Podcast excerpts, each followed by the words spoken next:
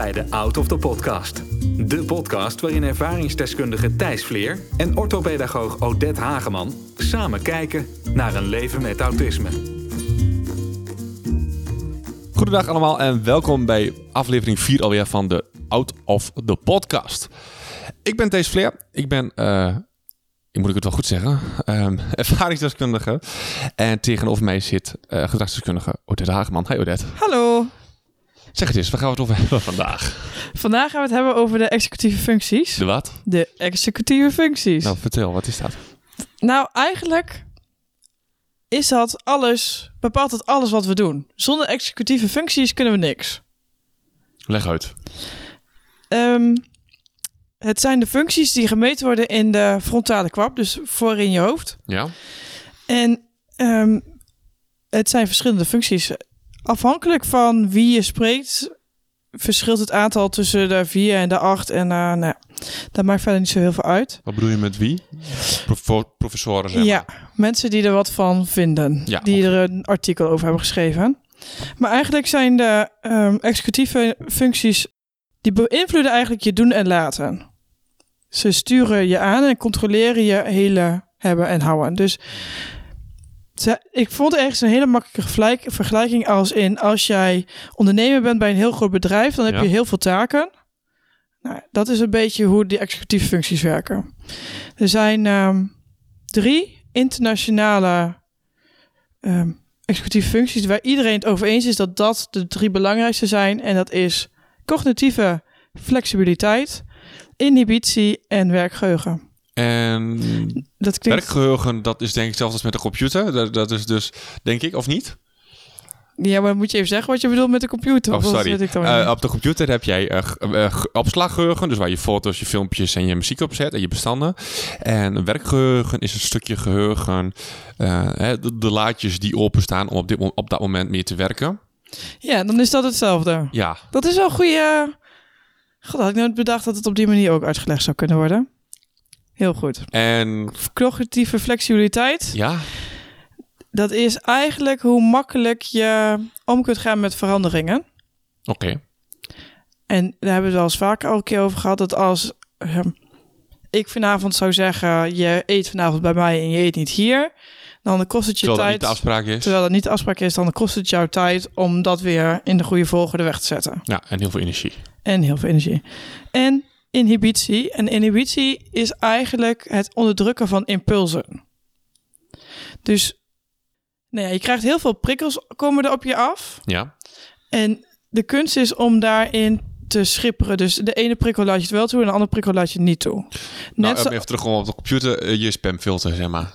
ja, Dus de belangrijke mailtjes die gaan in je mailbox en de dingen die je niet nodig hebt, die gaan in je, in je spam. ja. Dus bijvoorbeeld dat... eh je had bijvoorbeeld over dat je die intelligentietest had gedaan. Ja, En tijdens de intelligentietest weet je dat je gefocust moet zijn op die taak. Ja. Maar dan komen er gebeuren nog allemaal dingen in je omgeving waar je dan ook denkt, oh dat is ook leuk, oh dat is ook leuk, oh dat is ook leuk. Oh dan denk je misschien wel, oh ik ga straks dat spel spelen of ik ga dadelijk dat doen. Mhm. En eigenlijk is het met inhibitie dat je zegt, nee, ik ben nu hiermee bezig, de rest sluit ik me voor af. ja. En ehm, bij, jou, Oogkleppen opzetten eigenlijk. ja, bij jou is dat niet het geval, maar net zoals mensen die bijvoorbeeld drugsverslaafd zijn of zo, dan krijgen hun die Nee, prik... niet aan de hand. Nee. geen last van. Nee, mensen die hebben dan de behoefte aan drugs. Ja? Maar om die prikkel dan te zeggen van nee, stop daarmee. Dit is niet goed voor je. Dat is ook iets van inhibitie. Oké. Ik ehm, heb de laatste keer dat jij hier was, dan we het gehad over Theory of Mind. Da- daarna heb ik een test van jou gekregen. Die heb ik ingevuld. Ja, Wat ligt- kun jij... Dat, dat, zijn, dat zijn echt... Mag ik, mag ik hem eens? Nee, die, die, die andere. De, de vragenlijst. Dat zijn de meest random vragen. En daar moet ik dan antwoorden op met nooit, soms en vaak. Daar staat dan in bijvoorbeeld een vraag 1 is dan ik heb woedeuitbarstingen. Maar wat ook eh, een, een vraag is, eh, ik word moe. Nee, Ja. nooit, nooit geen last van. Slapen doe ik niet. Nee, maar ik bedoel, ehm, wat is dit voor een test, Odette? Nou ja, dat is de brief. Je hebt dan de brief A voor volwassenen gedaan. Je hebt ook gewoon de brief voor jongeren. Ehm, de brief eh, meet eigenlijk je executieve functies. Of Ja. meet eigenlijk waar je dus niet goed in bent. En dat is wat dat was ook, want we hadden al lekker berekend en de scores bekeken. ehm, de brief laat zien op welke executieve functies je uitvalt of waar je moeite mee hebt. Ja. Nou ja, ehm, wat je zei, het zijn allemaal random vragen. En ehm, over het algemeen heb jij aardig hoog gescoord op de vragen. ja, dat is in dit geval niet echt... eh, Nee, ja, want Ja. ik liet hem al aan jou zien, het tabelletje. En je hebt ehm, op basis van vragenlijsten heb je altijd een eh, normaal gedeelte. Een subklinisch, dat is dan eh wat zei ik, licht problematisch. En een klinisch. En dat is problematisch dat je er ook daadwerkelijk last van hebt in je leven. ja. ja, en problematisch, dat houdt ja, inderdaad dat, dat, dat ik er zelf... Je hebt eh, er last van. Het is niet dat ik nog een probleem... eh, Nee, je bent. Eh, ja. Nee. En ik zei ook al tegen jou, en daar kom ik dadelijk op terug. Wat uit deze test komt, is totaal niet verrassend bij de persoon die je bent. En de reden waarom we deze podcast maken. Maar daar kom ik dadelijk nog wel op. Want ehm, even dat we terugkomen, dit, dit maakt. ehm, eh, dit is eigenlijk gewoon weer een bewijs dat ik niet hier woon in de zorginstelling voor mijn zweetvoeten, zeg maar. Ja. Als, het- als het lager was uitgekomen, dus in het Jan Modaal gedeelte, in het normale gedeelte, dan hadden we een ander gesprek gehad waarschijnlijk. Ja. Ja, nee, oké. Ja, maar het is niet zo. Dat, ehm, kijk, als je kijkt naar deze punten, dan dit zijn er. Even kijken, heel snel tellen. Negen. Negen executieve functies. En dan heb je drie indexscores. Wat ze vervolgens aan samenvoegingen, laat maar zeggen. En jij zit volgens mij op zeven zit jij hoog. Ja, klinisch, dus problematisch. Maar het kan ook zijn dat als ik hem doe, dat ik ook hoog score op één. Het is niet zo dat ehm, dat, dat jij eh, autisme hebt en lichtverstand beperkt bent, dat je daarom, nou ja, snap wat, je, snap ik wat ik bedoel? Ja, ik snap wat je bedoelt, maar het Ja. is bij mij wel meer dan één. Het is bij jou al meer dan één. Ja. Ja, Want het waren de negen en de zeven zit ik in ja. Ja, er zit geen eentje in de lijst van normale mensen. Of wel? Ja, Kijk, als je, ik zou, zal ik ze alle zeven eens doorlopen? Ja. Of negen zijn het er? Nou ja, in de bitie zei ik dus al, daar scoorde jij, scoor je hoog, ja, scoor je hoog op, jou scoort op zeven hoog. Er zijn heel veel moeilijke woorden, dus ik zal het wel Ja, fijn nee, je daarom- woord nog even weer... Dat wilde ik nu gaan doen. Ja, oké. Inhibitie is eigenlijk het eh, tegenhouden van prikkels. Dus het niet kunnen ehm, toegeven aan een impuls. Ehm, cognitieve flexibiliteit is dus het kunnen omgaan met veranderingen. Dan heb je emotieregulatie. Nee, het is reguleren van je emoties en daarmee omgaan. Ehm, zelfevaluatie is eigenlijk dat je als je iets hebt gedaan, een stapje terug kunt doen, kunt doen en kunt bedenken van hey, dit heb ik niet zo handig gedaan of dit kan ik de volgende keer anders doen. Nou ja, dat stukje. Initiatief nemen, nou dat spreekt voor zich. Het tot iets komen, het initiatief tonen om iets te gaan doen. Ja. Nou werkgeheugen, dat zei jij, dat is een beetje wat in een, hetzelfde als in de computer zit. Je slaat de informatie op, bekijkt dan wat is handig om te bewaren, wat kan meteen weg. Ja. En je kunt informatie dan meenemen in een andere taak. En eh, plannen organiseren is hoe start ik bijvoorbeeld met afwassen? Wat heb ik daarvoor nodig? Wanneer ga ik dat doen? Ga ik dat nu doen of ga ik dat over een half uur doen? Ehm, dat, dat soort dingen. Dan heb je taakevaluatie, dus het evalueren komt een beetje overeen met zelfevaluatie, maar dan gericht op de taak. En ordelijkheid is hoe netjes en opgeruimd kun je je leven hebben. Ik denk dat ik heb zo het vermoeden dat jij daar heel hoog op gaat scoren. Helemaal niet. Ik ben heel goed mee aan het werk. En dat zijn er dus negen. Maar je moet ook bedenken, stel dat ik tegen jou zeg: eh, morgen moet jij naar Amsterdam en dan moet je drie broeken kopen en twee shirts. Ja? Wat je dan, als je die taak moet gaan doen, welke je allemaal nodig hebt, dan kom je op uit dat je eigenlijk alles op dat moment ook inzet. Want je moet plannen en organiseren van wat ga je doen, waar, Hoe kom- wanneer kom ga je erheen, hoe kom ik er en Ja. wat heb ik allemaal daarvoor nodig. Nou, Dan nam het te zwijgen over de prikkels. Nou, je- mocht je het nog niet weten, wij komen hier uit Twente. En dat, dat, dat, dat is echt een oase van rust. Ik loop hier mijn deur uit en ik ben in het bos en in de wei- loop tussen de weilanden. En dan is Amsterdam is, ja, best wel prikkelrijk, zeg maar. Ja. Plus het kan nou zijn dat jij daardoor eh, langs de coffeeshop loopt. Nee, in jouw geval niet. Maar dat je dan denkt, oh ja, ik kon ook wel een jointje halen. Want daar heb ik ook wel zin in.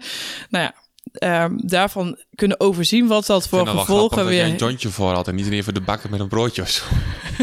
Nee, ja, maar omdat, Maar, je, ja, ja, ja, omdat de gevolgen van als je een joint gaat roken... dan zijn de gevolgen daar veel groter van dan als je een broodje haalt bij de bakker. ja, ja, ja oké, op die manier. Ja. Op die manier. Ja. En dat moet je ook kunnen overzien. En wat is het gevolg van mijn gedrag wat ik doe? Ja. En ehm, nou ja, dat is een beetje... Want ik denk ook als ik jou een voorbeeld moet vragen van... hey, hoe doe jij het als jij eh, je was... Net zoals vanochtend heb je schoongemaakt. Ja. Hoe pak je dat dan aan? Waar loop, waar loop je dan tegenaan? Hallo, Ja, neem ons eens mee in het moment dat jij denkt... ik ga nu schoonmaken. Nou, het- voordeel bij mij is natuurlijk al dat ik iedere maandagochtend eh, schoonmaak.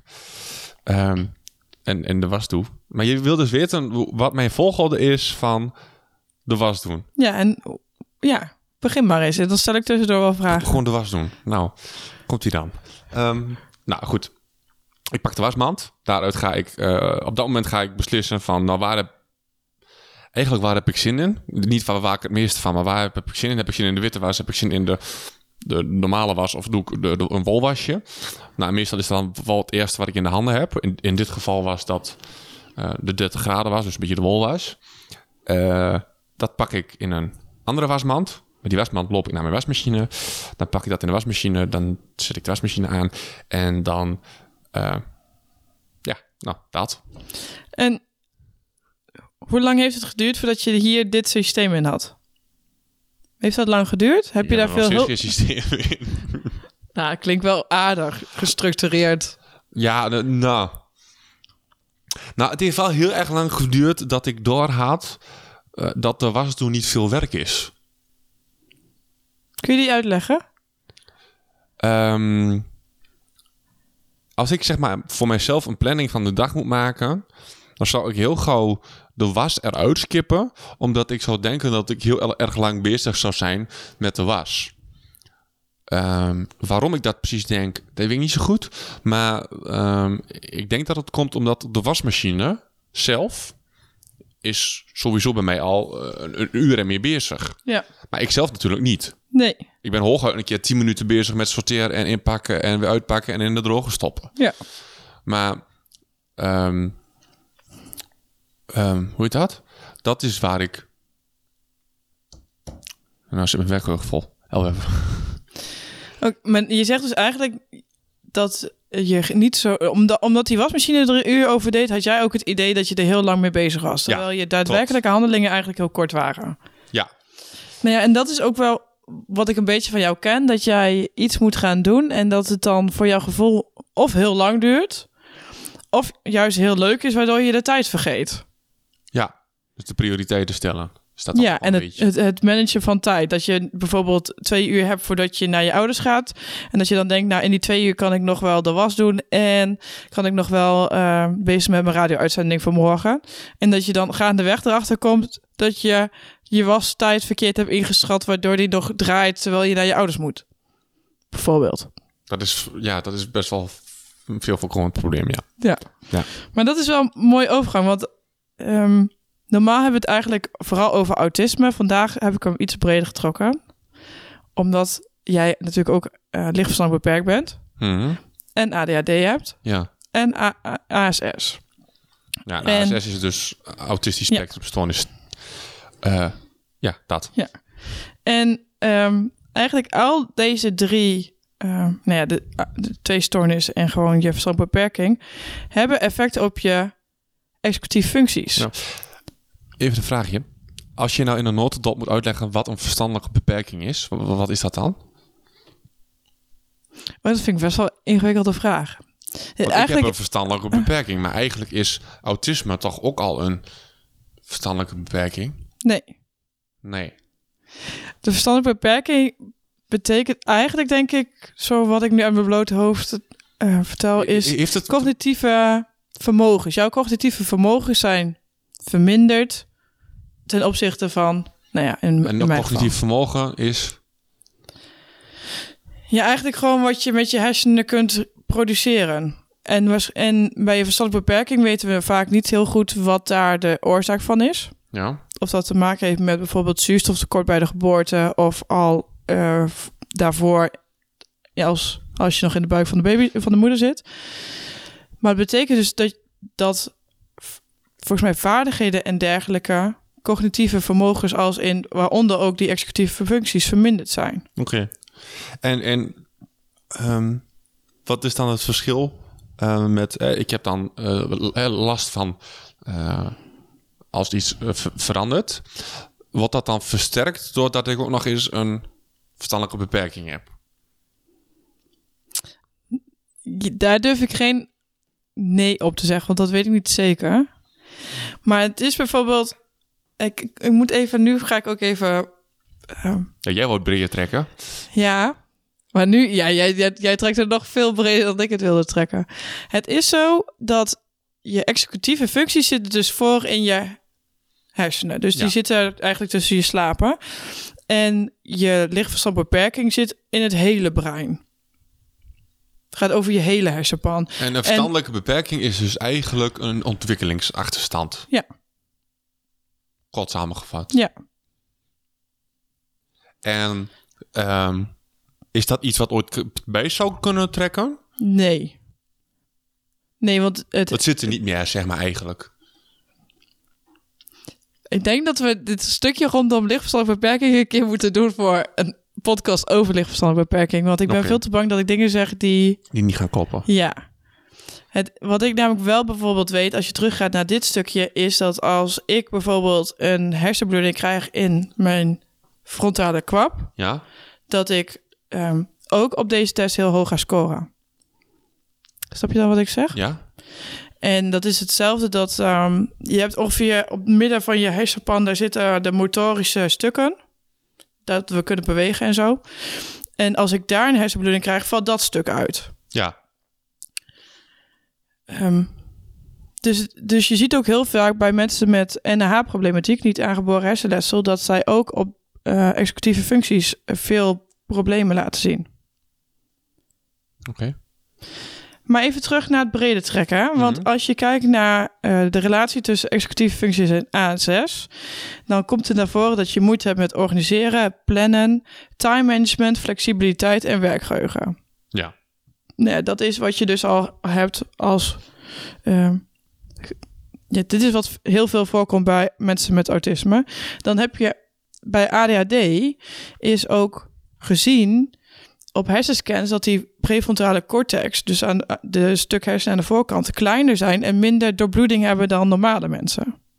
Serieus? Ja, Oh, typisch. ja, dat vond ik ook wel, want dat is dus wetenschappelijk bewezen dat daardoor dus ook die problemen met ADHD eh, door voorkomen. Bij ASS is dat niet. Dus dat is wel, nou ja, dat is niet verwonderlijk, want we weten heel weinig over onze hersenen, maar zo duidelijk als het bij ADHD is, is dat bij ASS dus niet gevonden. Je kunt dus niet aan eh, het formaat van een hersendeel of de, de topbloeding of... Dus niet zien of het ASS is. Oké. Nou ja, en dan heb je dus bij ADHD komen de problemen voor op werkgeheugen, tijdsbesef, onthouden en op het juiste moment terughalen van informatie, emotieregulatie en starten met een taak. En dan heb je ook nog die lichtverstandelijke beperking. En daarbij is bekend dat men moeite heeft met het eerst denken dan doen, het beheersen van gevoelens, het kunnen plannen en organiseren, het snel afgeleid zijn, met, eh, moeite hebben met concentratie en moeite met zelfreflectie. Oké. Ik dacht dat het snel afgeleid zou zijn, toch wel meer met ehm, de ADHD te maken zou hebben. Ja, ja dit, dat heeft, is ook Allebei wel dan, zeg maar. Maar dat is daarom, jij was al, jij dacht, oh jee, dit is een hele, ik score heel problematisch op die executieve functies. Ja. Maar ja, het feit dat je dus ASS hebt, ADHD en een lichtverstandbeperking, Ja. is het dus eigenlijk heel logisch dat jij zo scoort. En is nou, het dus, inderdaad. En dan, als jij ook zo vertelt wat het allemaal is, dan denk ik van ja, ja, ja. Dat is wel wie ik ben, ja. ja, en het is dus ook eigenlijk, ik kan dus niet zeggen of ehm, de inhibitie, dat komt door je ASS. Je plannen en organiseren, dat komt door je ADHD. En je werkgeheugen komt door je LVB. Dat kun je niet zeggen. Nee. Nee. Ik weet niet waar wat vandaan komt. Ik weet alleen dat je dus hier problematisch op scoort. Maar dan moet ik daar nog wel de kanttekening bij zetten dat dit gewoon een eh, vragenlijst is die jij hebt afge oh, die jij, hebt- die jij hebt ingevuld, die, heb ik, die ik heb gescoord. Ja. Ehm, en dit is nog heel oppervlakkig. Als ik echt helemaal wil weten hoe jouw executieve functies werken, dan heb ik daar nog echt tien andere testjes voor. Wat wat- nee, dit, dit, gaat zo meteen de prullenbak in en doe helemaal niks meer, denk ik. Ja, of jij moet het willen bewaren. Ik weet het niet of ik dit wil, maar misschien bewezen van. Hier doen we in elk geval niks meer mee. Wat doe jij hier als gedragsdeskundige normaal mee? Waar, waarvoor, waarvoor maak je zo'n test? Nou ja, het geeft een verklaring voor het gedrag van iemand. En het geeft ook handvaten om ehm, iemand te kunnen begeleiden, maar ook iemand te kunnen trainen.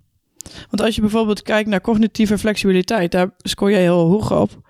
Dus ik weet, en dan kan ik ook aan begeleiders vertellen, dat dingen ehm, eigenlijk altijd moeten gaan zoals ze moeten gaan. En als zij een verandering hebben, dat ze dat een dag van tevoren vertellen, zodat jij je daarop kunt voorbereiden.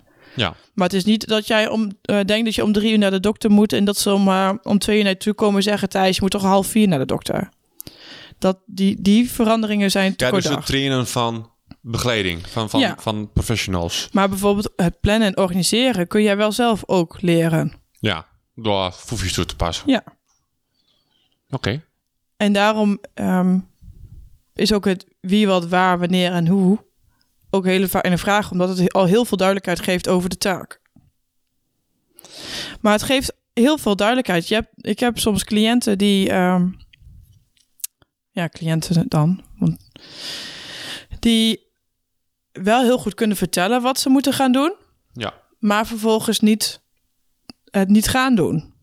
En als je dan dit soort dat op papier ziet, Hm. dan kun je ook begeleiders laten inzien waarom het nou zoveel moeite kost voor diegene om te starten met die taak.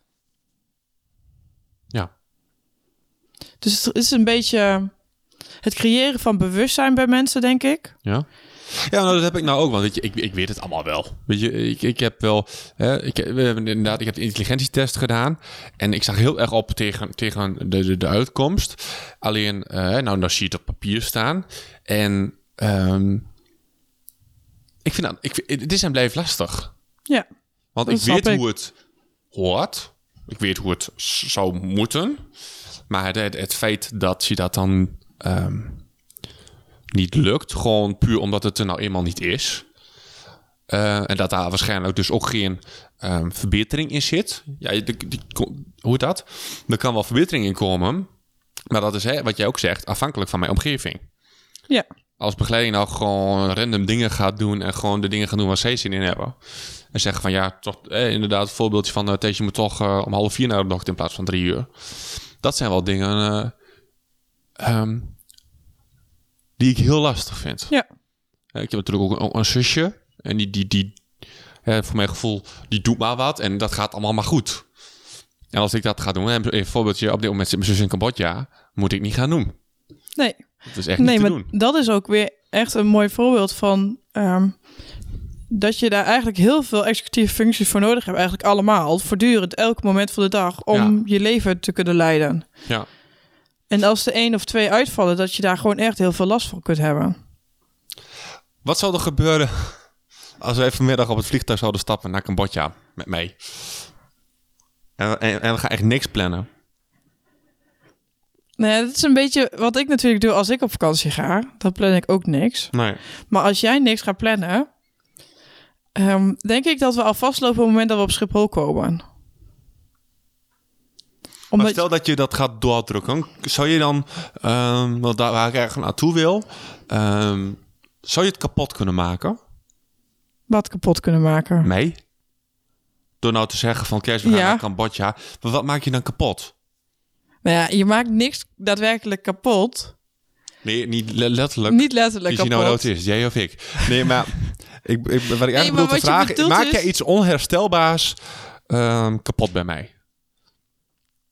Ik weet niet op... Kun jij mij dusdanig overvragen Ja, dat, ja, jij, dat, dat weet ik, maar ik bedoel dat het ook ehm, niet meer terug te draaien valt. Dat ik, dat, dat, dat ik over, te overvraagd word en dat er dingen gaan knappen. nee.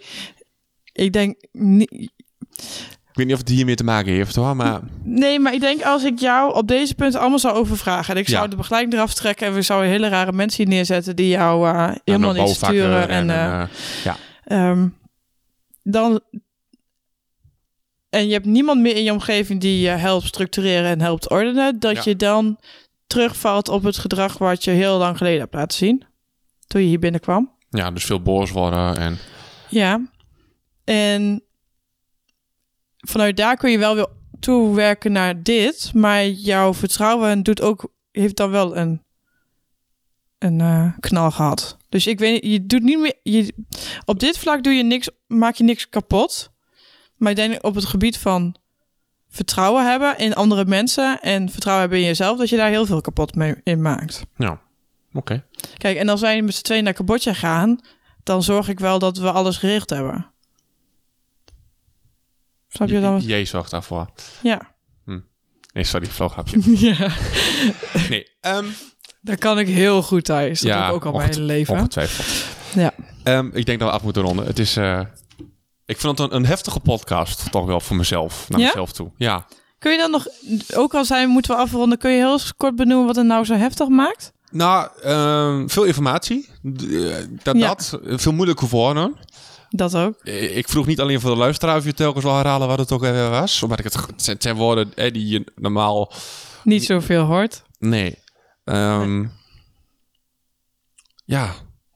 En, en, en ja, dit, dit, eh, de podcast gaat vaak wel wat gerefereerd aan mijn ervaringen. Maar dit is echt, hè, dat grafiekje, dat ben ik. Deels. Ja, ik zit ook te denken of ik hem nog even voor jou moet invullen. Laat me zeggen dat ik hem voor mezelf invul, zodat je kunt zien hoe ik score. Want ik vraag me af of ik alleen maar in het normale gedeelte zit. Ik heb Ik ook zomaar rare uitschieters. Ik heb geen flauw idee. Ik ben wel nieuwsgierig nou. Dat eh, blijft een geheim wat de uitslagen zijn voor jullie in ieder geval. Nee, maar goed. Ehm, mocht je hier nog vragen over hebben, die kun je natuurlijk eh, aan eh, Odette sturen. Dan kan naar Odette, Odette met, dus, met, dus met twee T's aan het eind en een E. Eh apenstaartje ditistees.com. Je mag ze ook naar mij te sturen, want daar komt er niet heel veel goeds mee. We hebben trouwens fanmail binnengekregen, vond ik toch wel even leuk. Ja. Voor de rest niet van belang, maar ik vind het wel leuk dat we eh, dat binnen hebben gekregen. Ehm, we zijn ook te bereiken via de social media facebook.com slash out of the podcast en Instagram at out of the podcast en out is dan met AUT en de rest is gewoon op zijn Engels. Ehm, ja, of gewoon alles is te vinden eh, op eh ditisthijs.com. Eh ik bedank je voor het luisteren en ik zou zeggen tot de volgende keer. Bedankt Odette. Graag gedaan. Oh, en ehm, waar gaan we het de volgende keer over hebben? Ja, dat zat ik al heel diep te graven in mijn hoofd. Oh meneer, wacht. Ehm, we hebben natuurlijk altijd nog een belangrijk dingetje. Wat zijn de voordelen hieraan? dat we dit nou hieraan. Ik, ik, ik zit er de hele een beetje over na te denken. Maar zitten hier voordelen aan? Ja, dat we het weten, daar kunnen we er rekening mee houden. Ja, Maar aan dat gebiedje cognitieve functies? er zitten niet heel veel voordelen aan. Nee, zullen we dan de nadelen maar niet gaan benoemen? nee. Nee. Nou ja, elk nadeel heeft zijn voordeel, hè? Of elk voordeel heeft zijn nadeel. Wat zeg je? Elk nadeel heeft zijn voordeel. Dus het, het is ook wel weer fijn, denk ik. Soms zou ik ook willen dat ik iets minder van dit allemaal had. Geeft ook wel weer een bepaalde rust, denk ik. In bepaalde mate. Oké, le- leg uit. Nou, als je altijd maar heel veel nadenkt over bepaalde dingen, over dingen überhaupt, Ja. dan zou je ook wel eens willen dat je hersenen wat minder actief zijn op sommige momenten. Ja, Dus je, ze gewoon echt kunt uitzetten een- een en even niet je naar. Ja. Ja, ja, oké. dat bedoel ik. Eens. In de volgende Out of the Podcast hebben we het over... We hebben nog niks uitgekozen, maar ik denk dat, eh, dat we moeten hebben over sociale contacten. Zoiets. Hoe onderhoud je sociale contacten? Wat komt daarbij kijken? Ik vind het goed. Doen we dat? Bij deze. Doei. Doeg!